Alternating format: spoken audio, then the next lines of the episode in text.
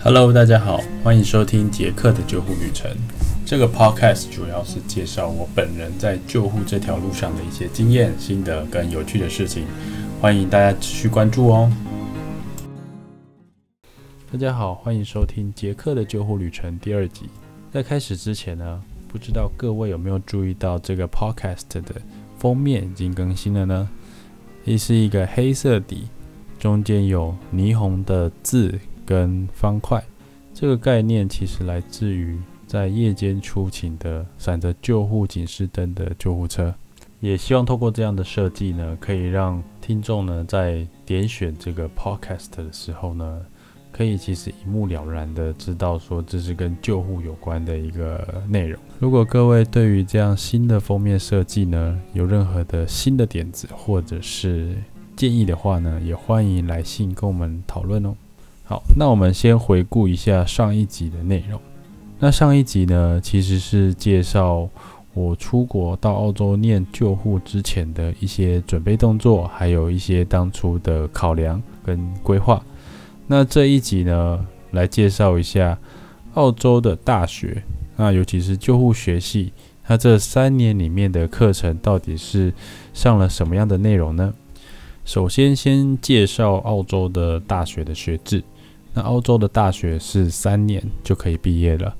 那在这三年里面呢，基本上没有像台湾一样有选修，或者是通识课，或者是体育课这类的课程。那基本上他开的课程呢都是必修。另外有关学制的部分呢，也蛮多人会问到：那大学毕业之后呢，像护理啊，或者是救护，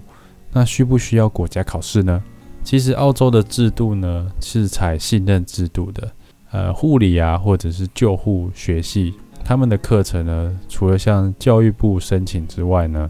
他还会向护理的 Nursing Board 或者是 Paramedicine Board 去申请这类的课程。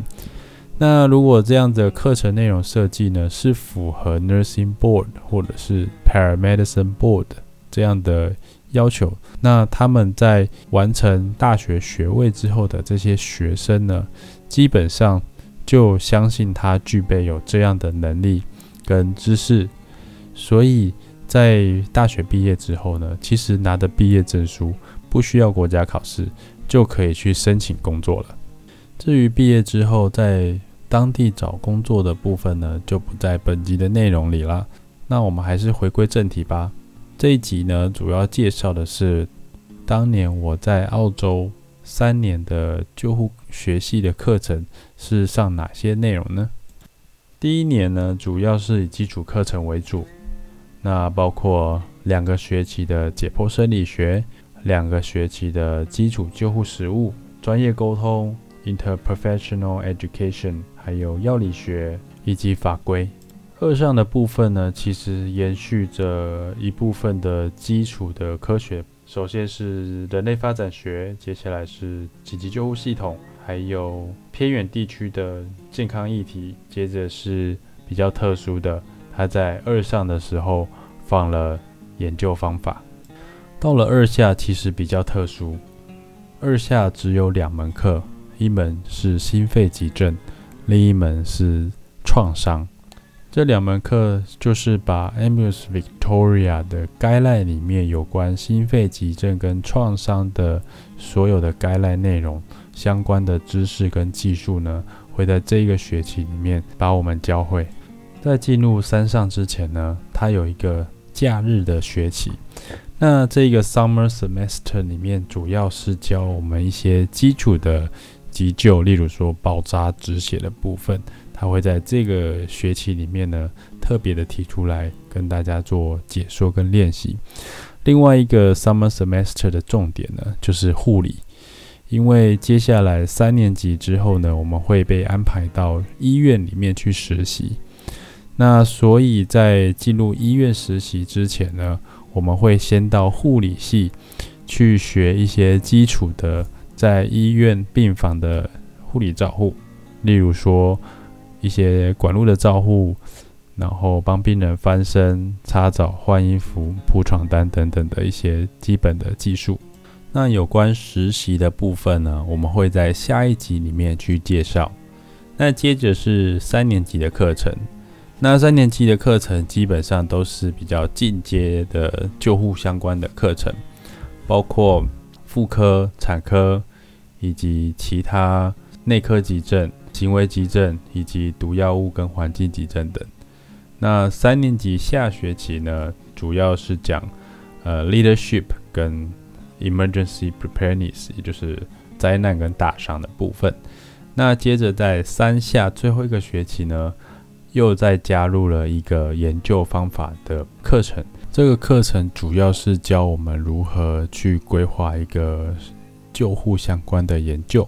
跟选定一个救护相关的主题。接着是急重症照护的课程。那这个课程呢，是由澳洲墨本救护服务的麦卡救护员，他们就是比较高阶的救护员呢，来课堂跟我们介绍空中救护，还有一些到院前的急重症照护。那由于他们的工作内容呢，就是提供到院前的急重症照护。那在许多的救护案件里面呢，会有 ALS 的救护员跟 Mica 的救护员一起合作。所以在现场，他也希望我们 ALS 的救护员呢，能够有相对应的知识跟技术，可以了解他们现场的作为，也可以担任他们在现场的助手。所以他们就把比较进阶的救护的处置呢，就是跟我们做机械介绍。那另外是所谓的综合演练的部分，很快的在这边呢，跟各位介绍了。这三年大概的课程内容，因为时间的关系，所以我不会把每一堂课到底在上什么样的内容或发生什么有趣的事情呢，逐一的跟各位做介绍。那接下来我会针对几个我印象比较深刻的课程呢，跟各位比较详细的介绍当初为什么这个课程会让我印象非常深刻。首先会印象比较深刻的是药理学，大家可能在台湾呢，对药理学这门课呢是非常的惧怕的，但是在澳洲墨本的这个救护学系呢，药理学却是学生最爱的一门课之一。那原因很简单，就是我们上课的老师呢，他是救护员，他也是药理学的博士，所以他知道。救护员在学习药理学的比较艰深的这些理论跟呃原理的时候呢，会遇到很多的困难，所以他在过程中，他用比较实物的角度跟我们介绍，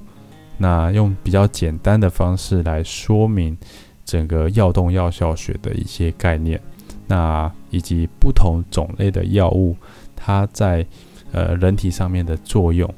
那他用这样的方式呢，而且结合了大量的结合了生理学的一些概念，所以我们很快的可以复习到生理学，那也很容易的进入到这个呃药理学的一个情境里面。那其实，在整个过程中，大家学习都还蛮愉快的。那另外这个课程另外一个特色呢，就是它的 tutorial 呢上的不是其他的课。上的是数学，所以在这一学期的 tutorial 里面呢，大部分的时间我们是写数学的考卷，那就是基本的我们像我们台湾小学的四则运算的一些数学题。那为什么会需要这样子呢？因为他们需要训练这些澳洲的学生，可以在院前不用计算机，甚至不用计算纸的方式呢。可以算出这些药的药物的剂量，尤其是有一些药物的剂量是跟体重有关的。那除了体重以外呢，这个药物的 presentation 就是它在这瓶药里面是多少 milligram，在多少的 mol 里面，这个部分呢会跟我们在抽药的比例上面也有很大的关系。所以这部分呢，他们花了蛮多时间在做这些的训练。另外一门课是基础救护实务，这一门课是在一下的基础救护实务。那它讲的不是其他的救护技术，主要是强调工作安全。这个工作安全在一下就被排进去呢，其实让我蛮意外的。整个内容呢，其实我觉得还蛮重要的。他会从药物，因为他们澳洲可以给很多的药物，所以从药物的三毒五对的基本的概念，到我们救护上车救护车上器材的一些维护保养，例如说每天每个班都要做 monitor 的检测。那另外就是一些像乙单啊、轮椅的，还有担架的操作，那些基本安全的操作呢，其实都还蛮重要的。另外有一个比较特殊的是，在澳洲，他们其实整个健康照护体系呢，都有一个 no manual lifting policy。那什么意思呢？就是他们不会徒手的去搬运或移动这个病人，他们一定会借助很多人的力量以及辅助的器材来搬运病人。所以，我们在这个课程里面呢，我们期末会接受一个考试。那这个考试呢，它就会告诉我们怎么样运用这些辅助的器材，让我们可以不用推或不用。呃，不用搬动病人的情况之下呢，我们可以让病人移动到指定的位置，而且是很安全的。接着，另外一个我觉得还蛮有趣，而且学习到很多的是呃，leadership 跟 emergency preparedness，就是大伤的部分。那他们 leadership 的部分呢，主要是讲团队沟通，其实还蛮类似台湾目前正在推行的所谓 TRM 的一个概念。主要就是你可以，呃，在比较大规模的现场里面呢，你可以做比较完整的资源的管理。那在大商的部分呢，他们引用的是瑞典的 Emergo-Train System 这个一个桌上模拟的一个演练系统跟教材。那透过这样的教材，在桌上演练的时候呢，可以测试你对于现场资源、现场的救护的管理。就是，也就是所谓的 C management 的部分呢，可以做很多的很多次的练习，那让我们很实地的去体验一下，假设在真正实际的救护大伤发生的时候呢，我们可以有更清楚的一个架构跟脉络去去应对。到目前为止呢，都是讲我觉得还蛮有趣的一个课程。那接着我会讲对我挑战比较大的一个课程，其实是在一上的专业沟通，因为我本身不是英文不是我的母语，然后整个班上呢其实也只有我一个国际学生，所以在上这门课的时候，很注重沟通的技巧跟沟通的方式的时候呢，其实我还蛮吃亏的。那尤其是刚到澳洲的时候呢，呃，对于他们的一些说话的方式还有文化呢，其实也没有很了解。所以在这门课，除了学到很多沟通技巧，然后因为他们也是多元文化的关系，所以有很多文化上的一些沟通困难，还有文化上的一些差异，我们都有学到。不过他们在练习还有考试的时候呢，是用 OSCE 的方式。也就是会找标准化病人扮演这个实际的一个救护情境的一个病人，那他会跟你沟通，必须在五分钟的时间内取得他所有的 vital sign 以及病史。那在整个过程呢，你不能做任何的笔记。那五分钟之后呢，会有一个救护员会进来跟你做交接。那在交接的时候呢，也不会是只有。你对这个救护员做交接，你还要考量到你在交接的过程中，你要 engage 你的病人。那所以这个过程呢，对我来说是还蛮挑战的。那我也不怕被大家知道，其实，在呃休克的这个最后的 OSCE 呢，其实我是没有通过的。也很感谢老师，因为他体谅我是国际学生，那所以在这个部分呢，他让我就是过了一个寒假之后呢，再回学校进行补考。其实还蛮令人窝心的事情是，他还帮我联络到护理系那边的一个教授。那护理系因为很多的国际学生在那边就是就读。所以那边有专门的一些教授呢，是专门在帮国际学生辅导英文的部分，尤其是英文写作跟英文绘画部分。那也很感谢我们系上的老师 Matt Johnson，还有呃护理系的教授 Adela，就是很愿意的帮助我。其实我觉得我还蛮幸运的，就是在开学的时候，我有签加入了一个叫做 Peer Support 的一个 program。那这个就是跟台湾的所谓的直属学长姐的概念很像。那这个 program 呢，只是针对国际学生部分而已。因为这件事情呢，呃，老师也帮我找到，就是有这样子一个 program，也发现，哎，其实我有加入，也有。学姐愿意就是担任我的 peer 这样子，这个学姐到现在我们其实都还有联络。那她在这个过程中呢，其实也帮助我很多。后来我才发现，这个学姐其实刚大一进来的时候呢，其实也跟我一样，她是澳洲人，但是她比较呃文静一点。